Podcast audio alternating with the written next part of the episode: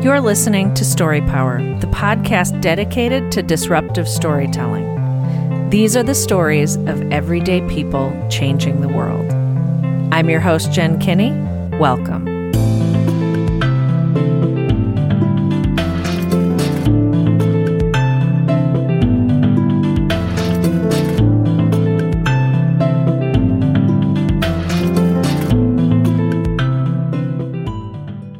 Welcome to the show, Camille. Thank you for coming on. Thank you so much for having me. I'm happy to be here. Tell us about who you are, and if you had to write your bio, what would you say about yourself? Well, um, I'm Camille Kirksey. I'm a wife and mom. I'm a homeschooler. I'm an author. I'm a mompreneur these days. I'm a, a novice gardener. I had my first garden last year, and I'm excited to get started. I'm just I really call myself a, a, mother hen. I like to to be with my people and take care of my people, um, and that really extends from my family into my homeschool community and beyond. And I'm just somebody who really loves homeschooling and loves talking about it. And so when you uh, asked me to come on and talk about it, I was ready to do it. So that's me that's in awesome. a nutshell. Yeah, that's awesome. Yeah, and I did. I reached out to you. So I know you through a mutual friend, Lindsay, who is with the Relatable Homeschoolers. And I've mm-hmm. learned a lot from Lindsay and I've learned a lot from Harmony and they've been hugely helpful in my own journey. So when I started homeschooling, I kind of referred to myself as the reluctant homeschooler. I had to do it because one of my children in particular had very serious medical issues. And we were at the hospital in Cincinnati so much that I just decided, you know, I need to do this. I need to homeschool. I had all of these ideas about it, all of these negative ideas. And it was really interesting because when we started homeschooling, and sometimes I need to think back to this, I had two children who were on the verge of, I think, some really problematic behavior and internal emotional wounds just from their schooling experience. And so within about six months of starting to homeschool my kids, I saw such a complete shift in the way they related to each other, in the way that they felt about themselves. Their self esteem went through the roof. So I didn't start out homeschooling. But here we are in this pandemic, and there are a lot of people who find themselves in what they think is homeschooling, which we'll talk about in a little bit. And also some people who have decided just to pull the plug on the internet school and dive into homeschooling. And so I love your page and I would really like to hear about the intuitive homeschooler, how that started, what your goal and vision is for that community and just what you offer and provide in that space. Okay. So the uh, intuitive homeschooler is actually, I guess you can call it a rebranding. Um, I've been homeschooling since 2013 and I've been uh, blogging uh, for probably about the same amount of time, maybe 2014. So I've always chronicled this journey. And I just did it because I don't know. I just felt like I should. It's really, it, it really wasn't like for myself personally to look back, but I guess just being a black homeschooler, I wanted to let other, you know, black and brown homeschoolers know that we're out here. Um, because I was lucky to find a lot of black homeschool moms when I started. I, the introduction to homeschooling, because I had never heard about it before 2013, was through a black homeschool mom that I just happened to see on Facebook. And I reached out and she was just gracious enough to talk to me. I, I found that to be so helpful and comforting. Um, and empowering, really. So I started blogging, and then I was blogging under homeschooling in the D because I'm we're based in Detroit, and we were homeschooling in the D, so it kind of made sense. And you know, that's where I first kind of got my taste of this larger community because you know when you start you unless you know someone you're by yourself or it's specifically online. Um, i didn't i didn't really realize like after the fact how many people around me were homeschooling. So i kind of just started out because i wanted to be not the face but a face for other people that look like me and maybe came across my page and like oh black people do this thing. Um, so it kind of started with that, and it turned into over my journey, uh, these almost eight years now, into this this personal endeavor to use homeschooling as my own way of evolving as a person. And I just found so many parallels between homeschooling and just life. It was something that lit me up for my children, but I found that I was just learning or relearning so many things for myself. So I made the switch from kind of talking about the traditional homeschool things like, you know, what we're reading this week or, you know, um, what my homeschool room looks like. And I moved more into this introspective personal walk through this thing that seems so intimidating. And when I started just speaking about the things that really aren't talked about with homeschooling, like how much you have to change to be able to really do this thing long term. That was the sweet spot for me to build a, a real community because at, before that, it was just, you know, us moms supporting each other, following each other page, but it was really surface. And until I made that connection and started sharing it, I didn't have the community that I have now. And so now it's all about going deeper, asking these questions, looking at ourselves. I guess my thing I always tell my people is what I say, you know, they're my friends. Um, and I'm truthful and honest with my friends. And so I want them to look at everything that's happening as if it's for them as well. It's not just for the kids. So that's kind of what I do. I just kind of lay the truth as I see it out there and it seems to resonate and really help other moms realize what is really going on here that rarely really has anything to do with the kids. That is so good. And it resonates so much because seriously, like you, you are trained to think a certain way about how education should be approached. And we tend to, when we're not sure what to do and we don't have a plan in place, we tend to gravitate toward just what we know. And a lot of what we know, we need to unlearn, right? right. And so when I yes. first started it, I'm like, okay, basically homeschool is going to look like my picture of public school. And it was yep. so incredibly stressful for me. Mm-hmm. it was, oh, because I'm like, how can I do this? How can I keep up with all of this? I have all of these expectations. Where are these expectations coming from? And it probably mm-hmm. took me about six months. And um, my friend Harmony really helped me with, you know, connecting me with some books and just some different ideas about getting creative and approaching mm-hmm. education in a way that makes it work for you and makes it work for your children. And I really hit a wall in terms of mm-hmm. my own internal battle and demons. You know, like, okay, I have all these expectations and all these emotions and all this stuff. And you're so right. Like, how do you deal with that? How do you, how do you get in touch with that and process through that? If not within the context of a loving, honest, truth telling community of people seeking to do the same. So this idea that you are like what you're doing is just like, wow. Well, thank you. It wasn't, it, it just evolved into that. And because just my personal journey of learning about myself, it started probably 2000, yeah, 2013. It probably was the same because I just had my son, my second son, in 2012. And I started wanting to know, like, how I can turn. Okay, so what I did was I wrote down my ideal day. Because what I realized is that in order to get to this space where I wanted to be that included the people I wanted and the things I wanted to do. At that point, I didn't know it was homeschooling. That was going to be like the catalyst.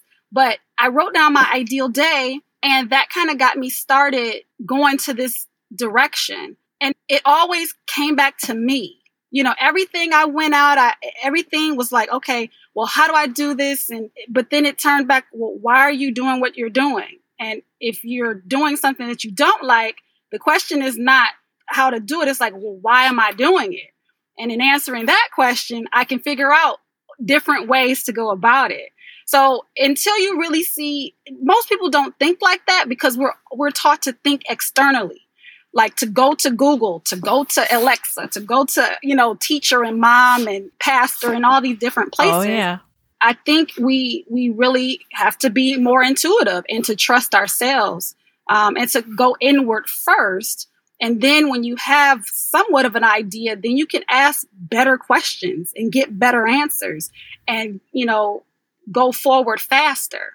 But it starts with us first. And I think that's that's the switch that you kind of have to see somebody do to be like, oh, I don't have to read all these books if I haven't checked in with myself first. You know, everything is out there, but it starts in here. You know, and that's just that's just not the status quo. So once I figured that out and I trusted myself enough to go through that process of like you said it's that battle you know, it's like this, you're in the middle and this is this person you want, you know, you're supposed to be, but you just don't know how to cross over. For me, it started with trusting myself and, and knowing that the process will work out. But that's scary, you know? Oh, yeah. You're very vulnerable. Yeah, it's terrifying because, too, you have these children yeah. and you think, I am right. clearly ruining them forever. Yes. Right. But I remember when I first got into homeschooling, I just, I went to this homeschool page that I had a lot of respect for and I just put it out there like, tell me what to do. And, and I wanted everybody mm-hmm. to come in and be like, okay, Jen, you go with this math curriculum, you go with this history curriculum, you go with this geography, you know, and like, and lay it out. Yeah.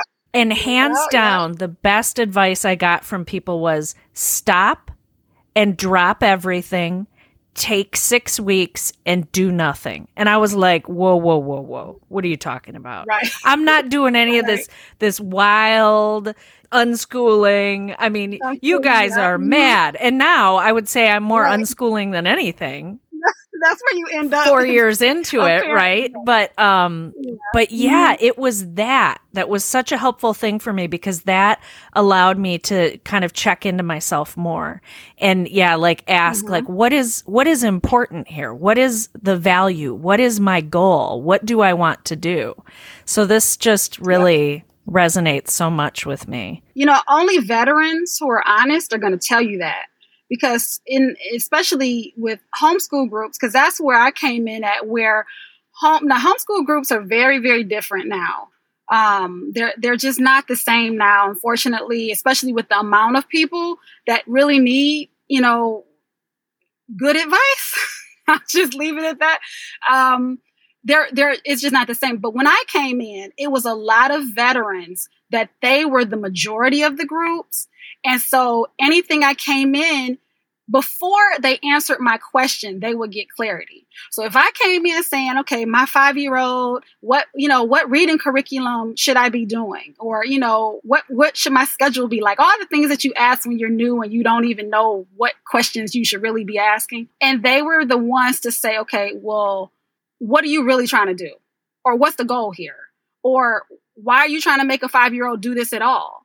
you know, stuff that I never even, I'm like, well, what do you mean? Like, it's a, it's a, it just blows your mind because they've been there and they're like, no, that's, that's not even the right question.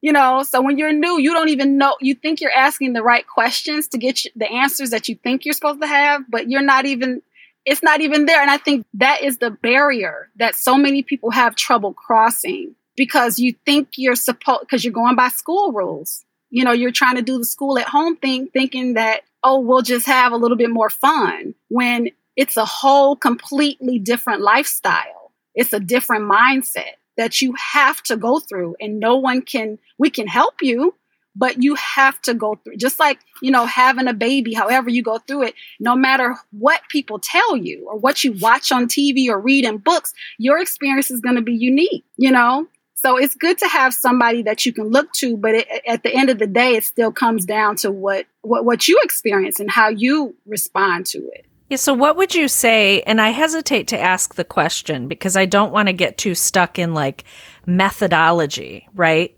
But like, what would mm-hmm. you say your style of homeschooling is? I mean, I just leave it at eclectic because I don't, I don't, I pull from a lot. Like when I started, I was probably, I was fascinated, kind of obsessed for a minute with like Waldorf and like that philosophy, unschooling. I love that. Um, so I kind of started off at these extremes. um, and then I kind of was like, okay, well, those aren't working. probably more my fault than the kids and, the, the process.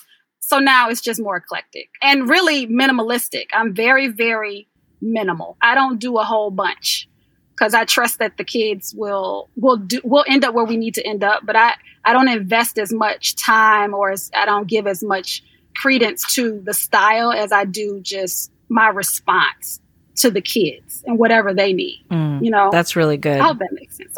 Yeah. Oh, it makes a lot of sense.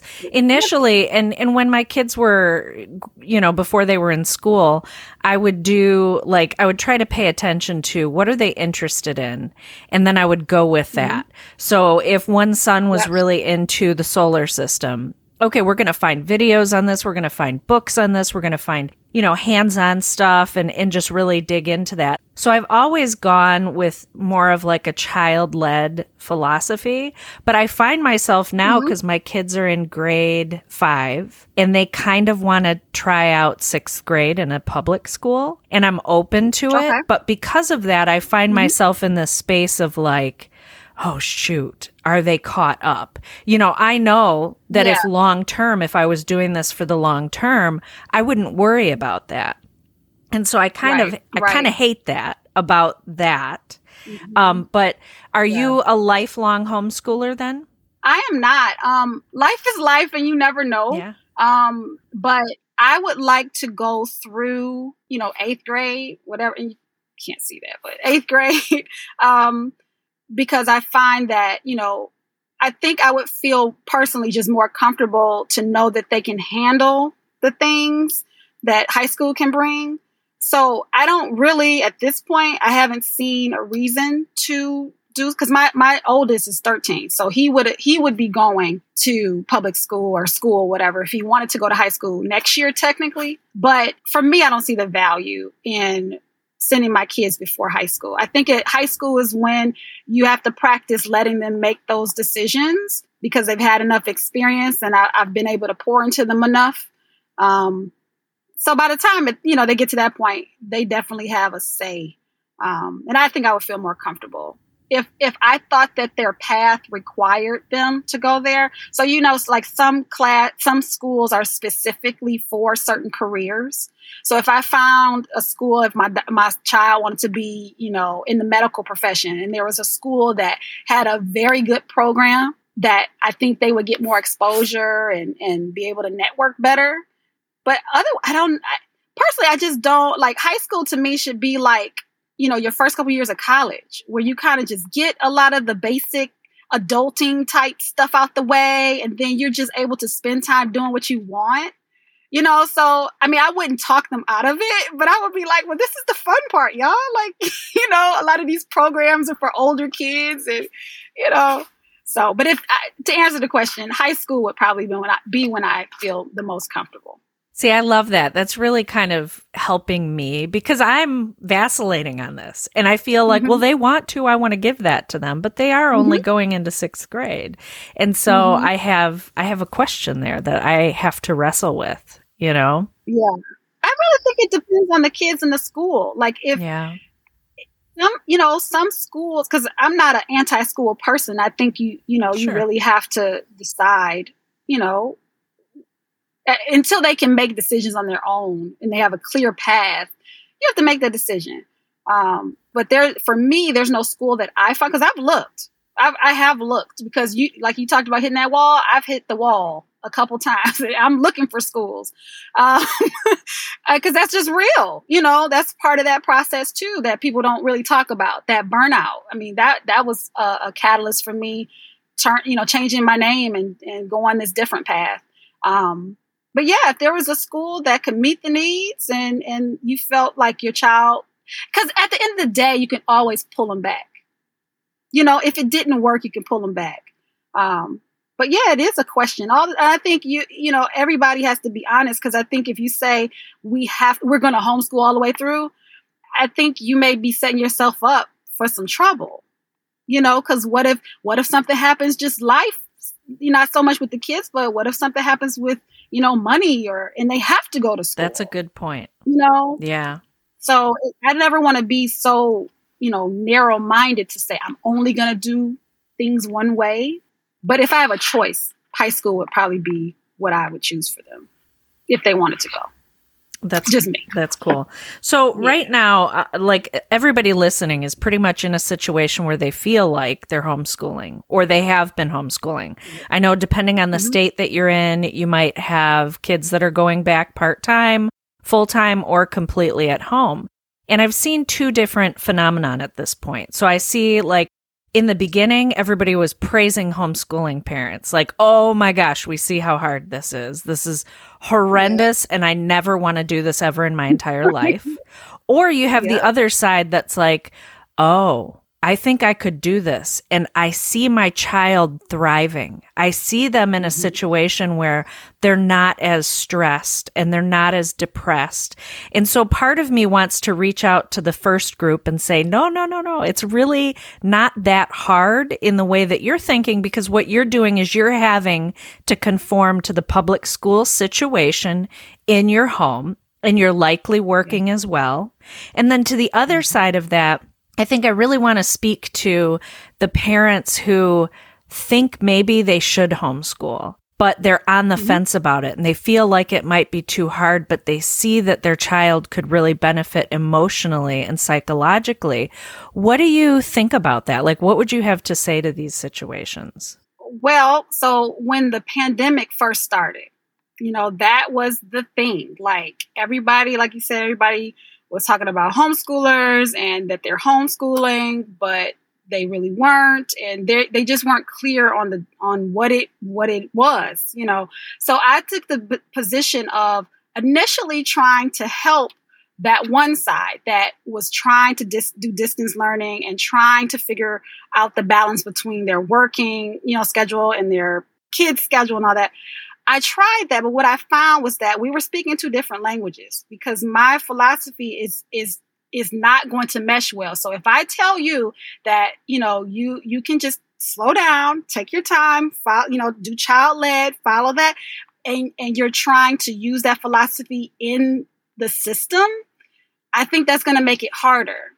So I actually put a blog post out that was it was a bigger bigger draw because I said, you know, homeschoolers cannot save the world. We can't come in and swoop in and tell you how to do school at home because what you're doing is different than what what we do, how whatever style we use. So it was really apples and oranges when I tried to talk to those parents because what I was telling them was not helpful.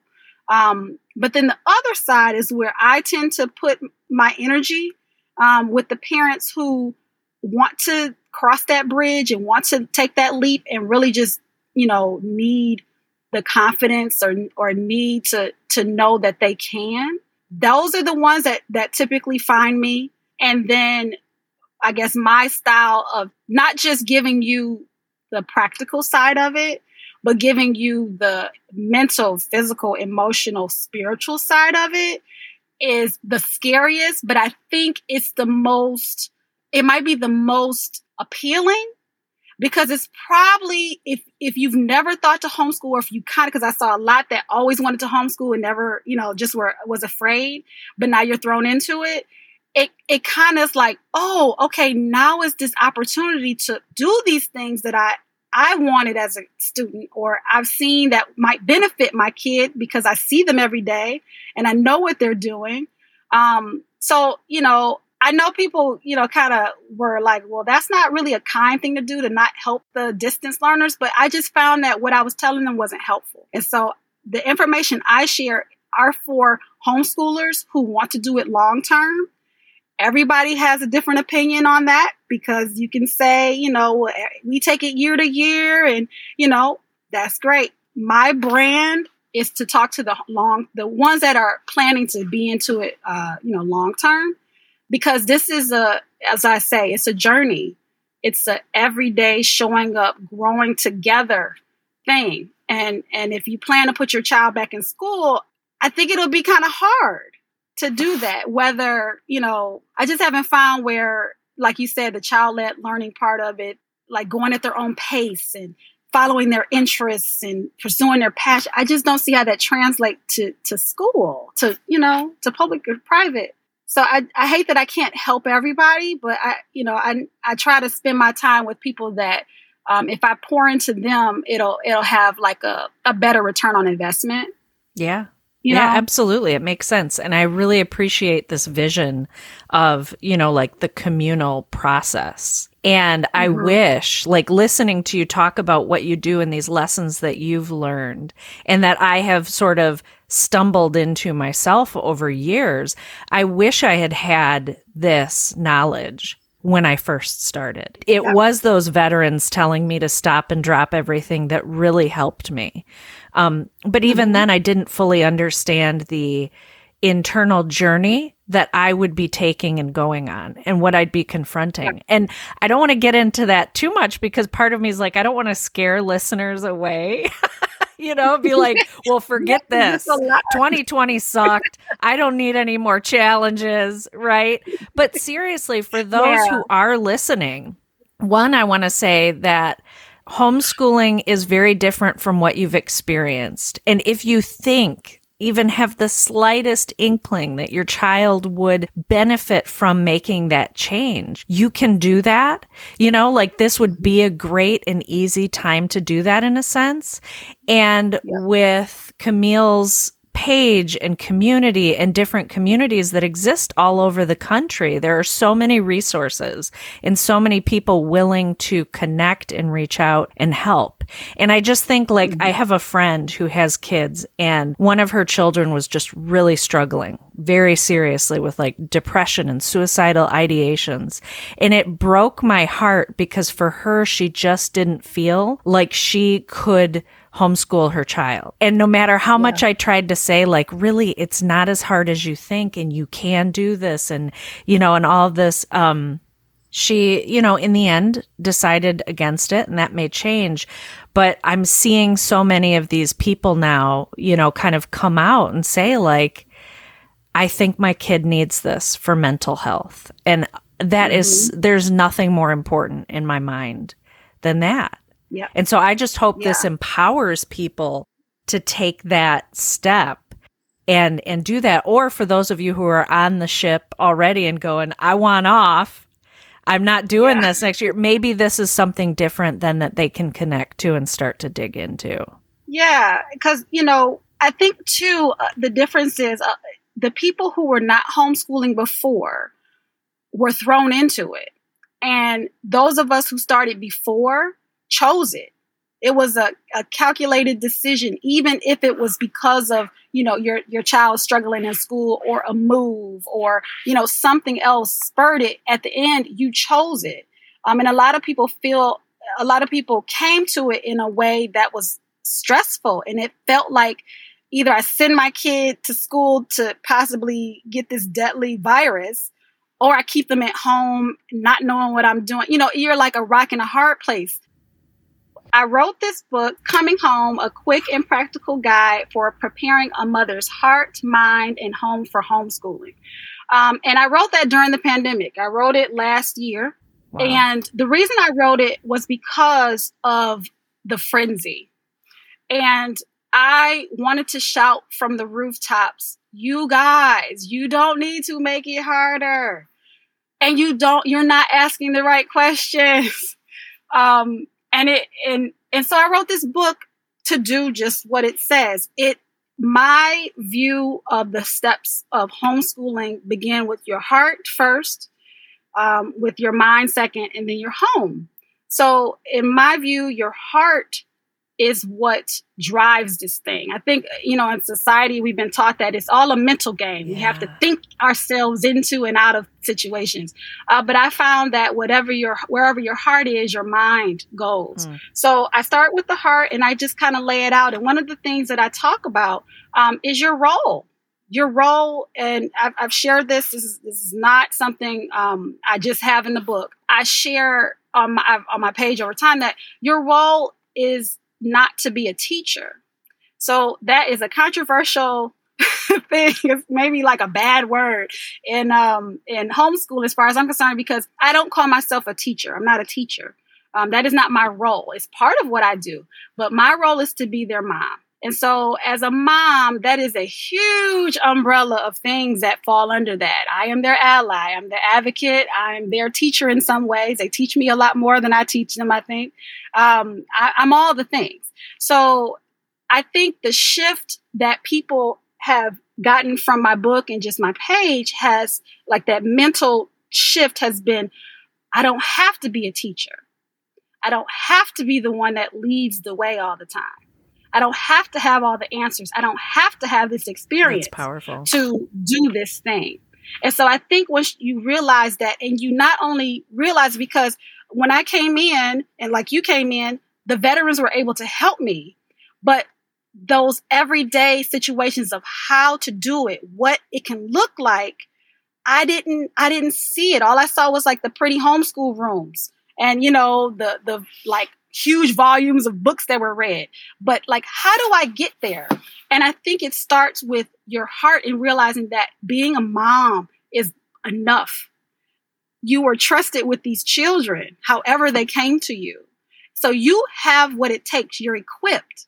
So now you just need to realize that, accept it, and then allow whatever lesson they bring to you most of the time or whatever, wherever it comes from, allow that to teach you how to do it. It's really a process of trusting yourself, trusting that whatever lessons or whatever whatever happens, I'm going to use it to, like I was saying earlier, to to I'm going to use it to um, to push us forward, because in my opinion, nothing happens by accident everything, everyone. People find me at the time that they're ready to stop. They're ready to break. They've already broken.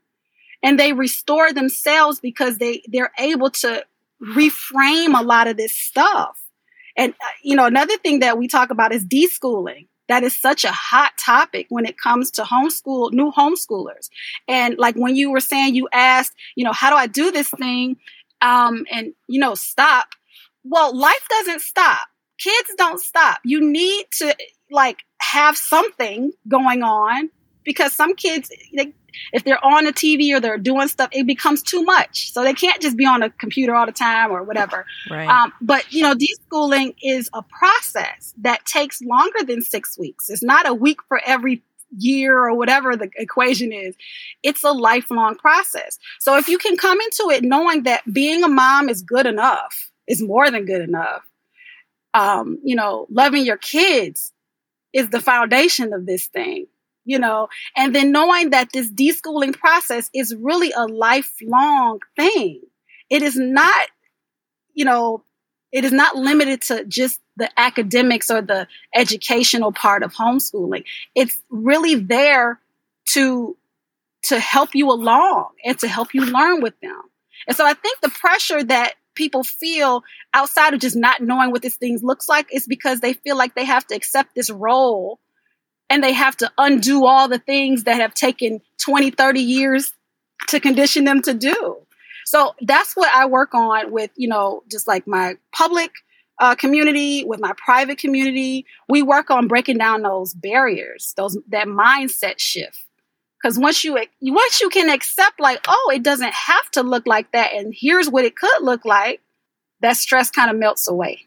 Wow. Just listening to you is like doing something to my heart, you know, and just like hearing this, mm-hmm. this idea that I just need to be a mom, like right away. Yeah. And, and I kind of know that I've been doing this for four years, but right away, this stress lifted off my shoulders, you know, and it because you know you do it. right. yes. It's like, okay, I know how to be a mom. I can be a mom. And this idea that love is at the center of this. How powerful, Absolutely. how powerful is that? And it got me thinking about like our nervous systems, right? And when I think back to when they first started homeschooling again and just the way their nervous system kind of calmed. And if we think about mm-hmm. how well do we learn in environments where our nervous system is at ease Ooh. and at peace, mm-hmm. right? And how much yep. children are created to learn and what they can learn mm-hmm. from. I'm going to grab this book. And I mean, I bought my kids this series of books called like Disgusting Science or something recently. Okay. and there were probably 24 books and it was Mm. disgusting what i learned um, for sure but it's funny because they're 10 year old boys and they're like they love gross things but my one son just sat and read science books all day every day for like two weeks and at the end Mm. of it he's talking to me about how he wants to be uh, an infectious Yeah. disease specialist like Oh. he wants to study disease and I could have, in that two week period, been like, you know what? We got to get these books done. We got to do this. We got to do this. And I saw your post actually. I don't know if it was today or Mhm. yesterday, where it's like, Yeah, that was today. making making a joke a little bit about like the parent who's you know oh my gosh my kid's just totally focused on this one thing and this one thing only and and I need to kind of break them away from it and it's like no no let them Right. go right because Yeah. at the end of that Yeah. two week science book binge they may want to be an epidemiologist I mean that's pretty Right. cool right Absolutely. Yeah. But we're so used to having to do something. I have to teach them, I have to lead them. When he probably learned more from just reading on his own than he ever could have learned from whatever you put in front of him. Um, and that's really one of the reasons I burned out back in back what maybe three years ago. It wasn't that long ago because I I did that. I followed the passion and I I tried to use that to school them, and they flat out rejected it. I spent probably a month, you know, making a detailed outline and pulling video links, and I mean, haven't we all done this? And they just swatted every single thing I did, and I was, so- I, and that's when I started looking for schools because I was like, wait a minute, I'm following their lead, and I'm doing. I was like, you know what? I'm going to get out of the way. I'm just going to get out of the way. oh and that's exactly what you did. You're like, you know what? He is going to learn so much. And even if I feel like I need to, to do something, he'll let me know. And then he came out saying he wants to be a doctor and study diseases. Like, that's amazing. It's amazing when we step back and just let them show us oh stuff we never Yeah. thought we would even done. right That is so cool. it's February. This mm-hmm. is the burnout mm-hmm. season for homeschoolers. Yes. And so, Yes. and I forgot about that, which is another light bulb moment for me because I'm kind of like, I'm done. But I did, I started out January. So here, here I'm talking about how great I was with letting my kid, you know, lead his education.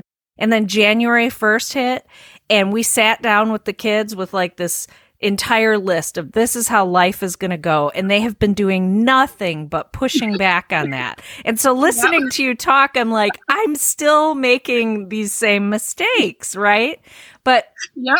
for you, you hit a wall three years ago. What was it for Mhm. you that recentered you? Or when you hit that wall, do you have a particular practice in place that helps you just kind of recenter and get it back together?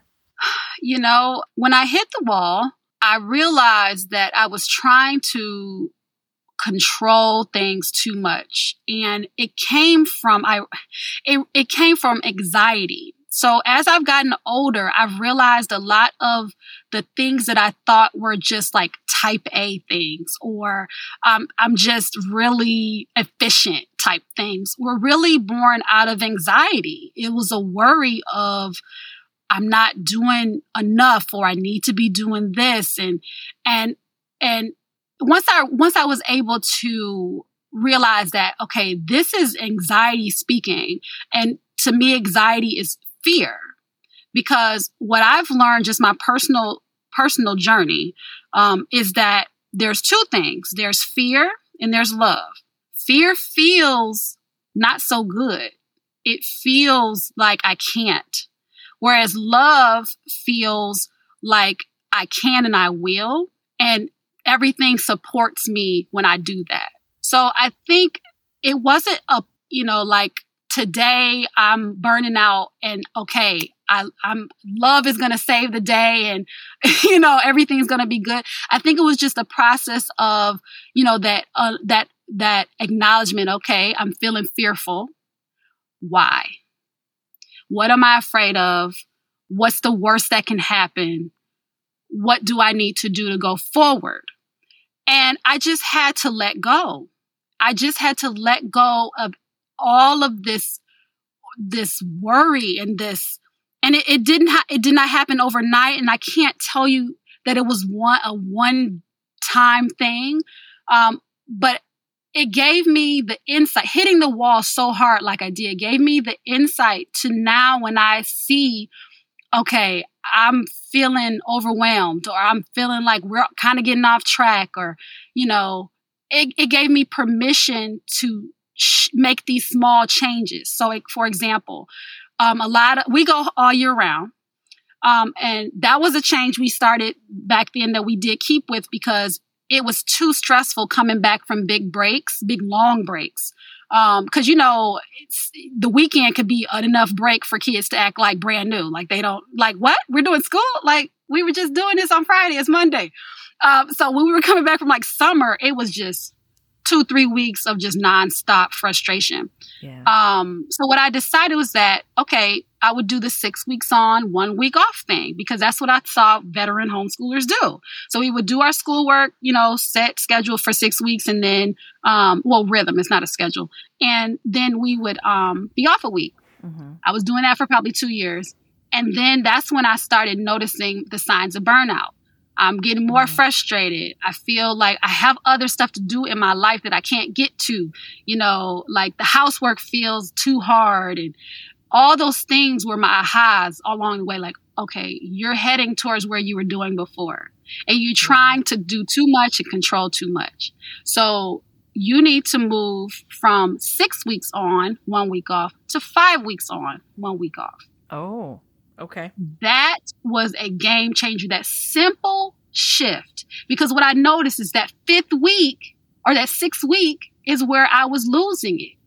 Yeah. And that was my clue to say, oh, maybe if we just take away that week and make that the break week, that'll give me enough, you know, to nourish myself, to get myself back on track so then we can get back to it that following. So that that I just figured that out probably the last year. Uh, yeah, about the last year. Um, and so it's those little small moments that's like you're just mad for no reason. you know, like everything feels harder. It feels like you're pulling teeth and like it's not fun. It's not joyful. It's not, you know, you loathe it that's when you know you're heading towards burnout. That's how I, and that's how, you know, the people I work with, my mentees and, and the community, it's those little things. It's not all of a sudden you hit a wall. You know, it's those little things that you have to pay attention to um, along the way. And then you can prevent yourself because you notice it. But then it takes the courage to, okay, what do I need to change? Right. And most of the time, it's not something with the kids. Most of the time, it's something with us you know? This is so tough and so good and powerful and true. And it's like, oh, so many aha moments yeah. for me in this of just like, yes, of course. like, and I, and I know these things and I try to practice them. Um, but you know what I don't have is I don't have homeschool community at this point in my life. And mm-hmm. that is that's making a big difference, I think. Cause just listening to you talk about this, I'm, I'm coming back to the importance of and needing community for this to keep me encouraged, to keep me going. You know, cause I get to a certain point I'm like, oh, I've done this now for four years. I should know this. A lot of shoulds, a lot of stuff there. Um, mm-hmm. for 2021, I decided that like I started picking a word for the year and my word this year is rhythm and uh-huh. it just it comes to me with this as well like how do i get into a rhythm and i like this idea of the five week one week but that's you know neither here nor there just a little yeah. thing for me that i'm really challenged by so this is really mm-hmm. awesome now do you mind if i read a little bit of one of your recent um, posts on facebook yeah, go ahead. Okay. So it's Black History Month. Right now we're midway through February. And on February 1st, you posted something. Um, and you wrote, It's 2021. To wait until February to include the achievements of Black people in your homeschool lessons is irresponsible to say the least. I won't enable any homeschoolers practicing this kind of behavior on my watch. This isn't just because I'm Black, it's because educating children in the truth requires as much. And you go on to talk about why Black History Month was created and you talk about Black history as world history, it's American history, it's local history, religious history, and human history. And challenging people to tell the stories of Black people not separately, but sewn into the fabric of history itself. And that was really powerful for me. Um, when I started homeschooling four years ago and being really heavily into uh, a journey toward learning about and becoming very anti-racist in an embodied way, meaning my most important thing was within myself and then within my family and my children. And so honestly, for the first year, I was excited because I looked at myself and this this is connected to something you said earlier about we get to be moms, right? Like we're the mothers, we're not the teachers. I also felt like a co-learner. And mm-hmm. I was excited because all of the history that I realized I didn't know, that I didn't learn, you know, the whitewashed history that I had learned growing up, even in fancy private schools that were supposed to be, you know, good schools. Mm-hmm. Um, yep. I was excited to learn alongside my children. And so I was able to introduce Black history into their lives that started at the origins of humanity and went through ancient African empires and, you know, and all of these things and to build a framework for them of understanding Black history on a broad scale. They weren't even introduced to enslavement and the horrors of enslavement in this country until historically it was you know the time and space and that has been such a powerful thing so for you as a homeschooler what advice would you give to people what resources might you point them to um, i'm not sure the right questions in that but uh, it's such a powerful and important point. And the thing that I realized as a homeschooling parent is this is my opportunity to really impact and shape the future generation. And I wanted mm-hmm. to do that well. But even four years ago, like when I started, the resources weren't really available. I had to work so hard to find a curriculum that was decolonized. And now I'm mm-hmm. so excited. I got, um, I ordered it was a DK book and it's Black History timeline starting with the origins of oh. humanity. And I was like, oh, this didn't exist four yeah. years ago. No, no, it did not. No. So That's I true. was super excited. My friend Delina McPhaull from Woke Homeschooling had posted mm-hmm. something mm-hmm. on, you know, Instagram. I was like, I'm buying it. So what do you what are your thoughts on that? How did people respond to that? What kind of feedback did you get? Um, it was overwhelmingly positive to that post. Um, it was a lot of new people that weren't familiar with me that found me through that post that were very thankful um, for that post. Um, there, you know, I got a, a, few interesting characters that came through on the post. Oh, um, some, and I ended up doing a live about gaslighting. I mean, that's another real thing oh. um, that you know, black or not even just black, but just people in general. Anytime you're saying something that somebody doesn't like, you know, I had that experience. And, you know, my thing is, um, I, I am inherently a teacher. I, am I've always wanted, if I know something and it's in, in the right context and opportunity, I will share with pretty much anybody who will listen. Um, so I looked at it as not, I wasn't upset, but I looked at it as an opportunity to encourage my community to, um, you know, root those people out. You know, engage with those people to let them know that's not going to happen in your space. Um, and we suffocate that noise. So that's kind of, you know, how I handled that. But as far as, you know, Black History Month and, and, you know, acknowledging the accomplishments or just the humanity and the existence of Black people um, prior to slavery, just as a Black person growing up in a Black city who went to private school, who went to public school, who went to college and did all the right things, quote unquote, um, for me to come into my 40s and just now, just now learn about the things you just spoke of.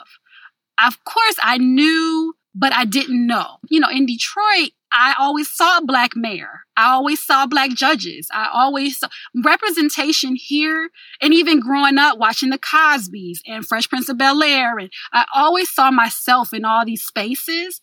But when it came to history, I only saw myself in, you know, in enslavement or in civil rights movement. It was always a struggle. Um, so that's what I knew. So I had to. I think. The, I think one of the things that is is misunderstood is that black people know our history too. Mm-hmm. No, we don't. and that white people get a better version of history because they get their history. Well, no, they don't because everybody's getting the whitewash version that's not true. All of us, you know, and it was purposely done that way through, what was it? The Daughters of the Daughters uh, of like the Confederacy. The, yeah. Yes. The lost So cause. it's, you know, when they say school, yes, when they say school isn't working, it's failing. No, school is doing what it's supposed to do because that curriculum was set way before even our parents were born. You know, so we're still struggling with that. But I do like the strides that I see with like the 1619 project and just representation being at the forefront outside yeah. of Black History Month. Um, I think Black History Month should be celebrated. Um, yeah. But I think I would like to see a day when it doesn't have to be. Um, it, it can just be part of the story. When I go and I was just listening, I listen to different podcasts. Now, this is not for children, but I listen to, it's called Behind the Bastards, saying mm-hmm. it's about all these men, basically, and most of them were white men throughout history and it talks about the Hitlers, it talks about the Stalins, the Mussolinis, and it talks about people you never even heard of that actually impact our day to day. Like it, I'm listening to one that is about insurrections around the around the world, wow. and there was one that was uh, an attempted insurrection in the in France they tried to go through the Capitol, it was almost exactly like what happened on on January 6th. It it, it was the parallels were were crazy. So you know when it comes to Black history, I think it's important to highlight Black history, but I also want to see all history. I, I just don't want to mm-hmm. see it separated out.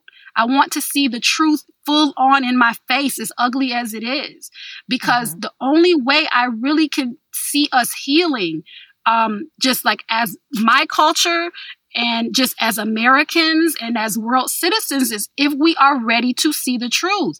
If we Amen. can show, and that's another thing when it comes to children, we want to shield them. And even as a black parent in the city of Detroit, I, I shield my children from a lot of the stuff that people feel like, well, you know, they need to know from the beginning. I think there's a way to do it you know, I think there's a way to introduce history in a way that's factual, that's not as graphic, um, but still gives them a good basis. So when they get older and they can understand and they can make those connections on their own, um, then they'll be able to work from, you know, from a good a good base. But just as a as a person who's gone through the system, um, and it's black and i've always been proud to be black and learn about black people. I want to learn about it all and so that's mm-hmm. my approach with my kids. I'm, i don't we don't celebrate black history month. We just celebrate black people every day and yep. we celebrate history every day. And i think that's the narrative that needs to be out there that history is just history. It's not you know indigenous history or hispanic history. Is just it's just facts right. and take the emotion out of it. You know we don't it doesn't have to but it you know and and I, i'm not naive. Until it can be that way black history month has to stay. You know hispanic mm-hmm. history month women's history month all these months they have to stay because the it's important to make sure you know, all of these different factions are represented. And that's the way it has to be right now. And I'm totally fine with that too. I just don't want that to be the only way. And the only time you bring out Harriet Tubman and Martin Luther King Jr. and, you know, Rosa Parks and all the typical things, uh, typical, typical people that we like to, to talk about. Yeah. Well, and to go deeper, like I love the challenge that, you know, uh, to, to have this woven through your history curriculum. But so many mm-hmm. people, like you're saying, don't know it enough. No. And earlier I had said that, you know, one of the things we do oftentimes is we default to what we know. Well, what yeah. we know is whitewashed history. What we mm-hmm. know is colonial settler, you know, narrative of the yeah. world. And so mm-hmm. how can we teach our kids anything different? We really need to have, you know, access to each other, resources, information, sharing those things. Um, and I love what I'm seeing just in the four years that I've been doing this in growth of resources and and um, and books and curriculum and things. Mm-hmm. Uh, so my challenge to any of the people who are listening who are white in particular is to go absolutely out of your way to figure out what you can do and how you can incorporate these histories throughout so that we don't have to have this and and also like the the idea of embodiment and disembodiment i know these are hot words right now and they can annoy some people. But, you know, like if we're going to work for our fullness of our humanity, how do we mm-hmm. relegate something to one month? That in itself is like a dehumanizing thing, right? Absolutely. That's not the fullness of humanity. And right. um, so I love just the picture. I would say, like, the whole theme of this conversation today really has been like wholeness, wellness, mm-hmm. um, you know, and just like the looking at the whole body, the spirit, the emotion, the mind, you know, and all of that together. And I really appreciate the way that you uh, have encouraged me into more mindfulness as a parent who is homeschooling my kids. Yeah, I, w- I was going to say uh, an easy way, I think, because it's kind of what I did um, on on situations with when it comes to history, but it can be applied to anything. Is you know if you're studying the Civil War and and you're really trying to study it, right? Um, and you know when you go to Google, you go to YouTube, the first things that come up normally are about white soldiers and excuse me and Abraham Lincoln and you know all these things. It, I think an easy question to be to ask yourself is, well, who else was there? You know, who else was there? Because that will reframe your thinking. Because if you see one person, there has to be other people that were there. Where are the women? Where are the people of color? Where are the black people? What was going on in other parts of the world while this was happening? You know, it, it it's it's not as hard as we make it, but it is those simple shifts of okay, what else was going on? I mean, because that broadens your horizons literally um, and can take you way further and way deeper and it can get crazy deep you know but i think we have to really our jobs as homeschool parents um, you know i hold us to a higher a higher esteem. That's just that comes with the territory i think when you're called to do this thing and i think people are called i don't think it's by accident that you fall into it. I think you're called to it. You are called to have a responsibility that is to be greater than um, than other parents who you know, aren't taking on as much as we are. So if you are the one that sets sets the tone and you take it upon yourself to set the curriculum, it's your it is your job. And it's your responsibility to go further than what you know. Because when we were in school, I mean, it was 20, what, 30 years ago when I was in eighth grade or whatever. Uh, so much has happened. So we can't rely on, I think that's an easy way to to take the onus off of us to, to go further. I think we have to be like, yeah. okay, this is what I learned, but what else has changed? Because mm. there's so much, and the internet is such a great thing because you can just pop it in and all talk black people during the Civil War, right, or women during the Civil War, and then you know there's really no excuse at this point.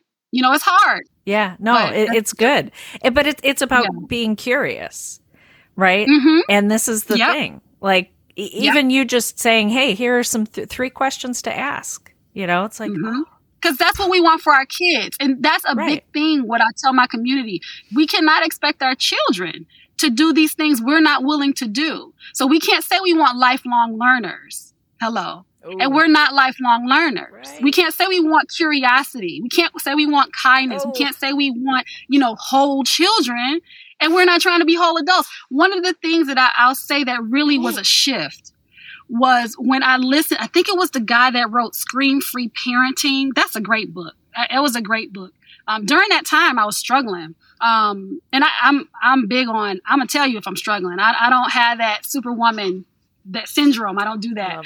Um, but he said something like parenting, and to me, ex- homeschooling is just an extension of parenting. That's why I can just call myself a mom. I don't, it's not, I don't put my hat, hat on and take my hat off. I'm just, I just am, you know? Mm. But he said that parenting is your opportunity to heal yourself from childhood. Like, is your opportunity to finish growing up. Oh.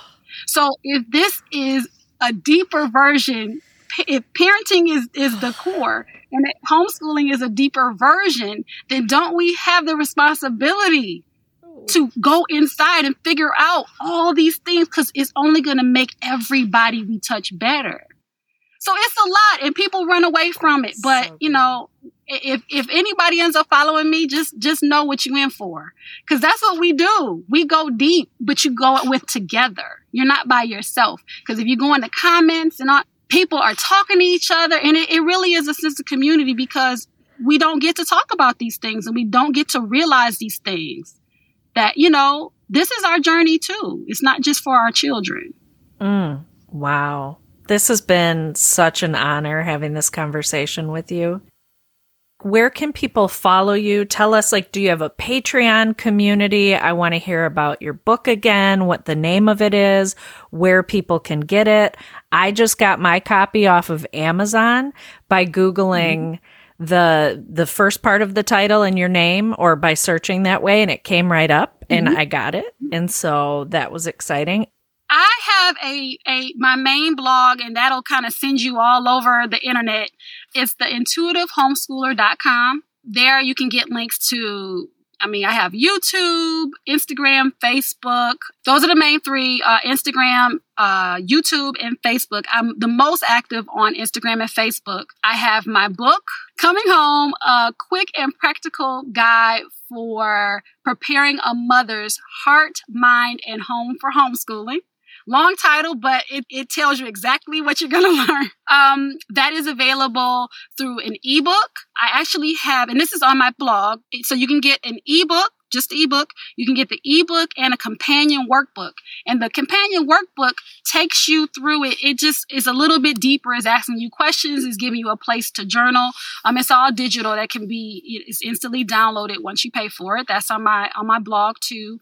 Um, and then it is on Kindle and in paperback with uh, Amazon. And yeah, the book is really for. I, I initially wrote it for new new people to homeschooling or people thinking about it, but I've had veterans read it. You know, one mom she had a her first son graduated from um, homeschooling. He's in college, and she read it, and she said she would read it every summer because it would help her reset her mind to to get ready for the next year. I love so that. I've been told this for all moms. It is my version of the first steps of homeschooling. So people ask, what is the curriculum I should buy? What's the schedule I should have? You know, how should my schoolroom should be? And I say, none of those questions are right. Here are the things you need to focus on. Heart, mind, and home. And so I just take you through and I give you real life examples. I'm a real life mom. I've been through the multiple children and all that. And I don't, I don't want you to start trying to figure that out. I want you to get yourself right. So that's what the book is about. And I'm active all the time on Instagram and Facebook. So you can find me in, in all over the web, but spe- specifically uh, Instagram and Facebook. Well, Camille, thank you so much for coming on. Thank you. I was so I'm so excited to still be here. This is a great conversation, and I, I hope it really helps someone out there.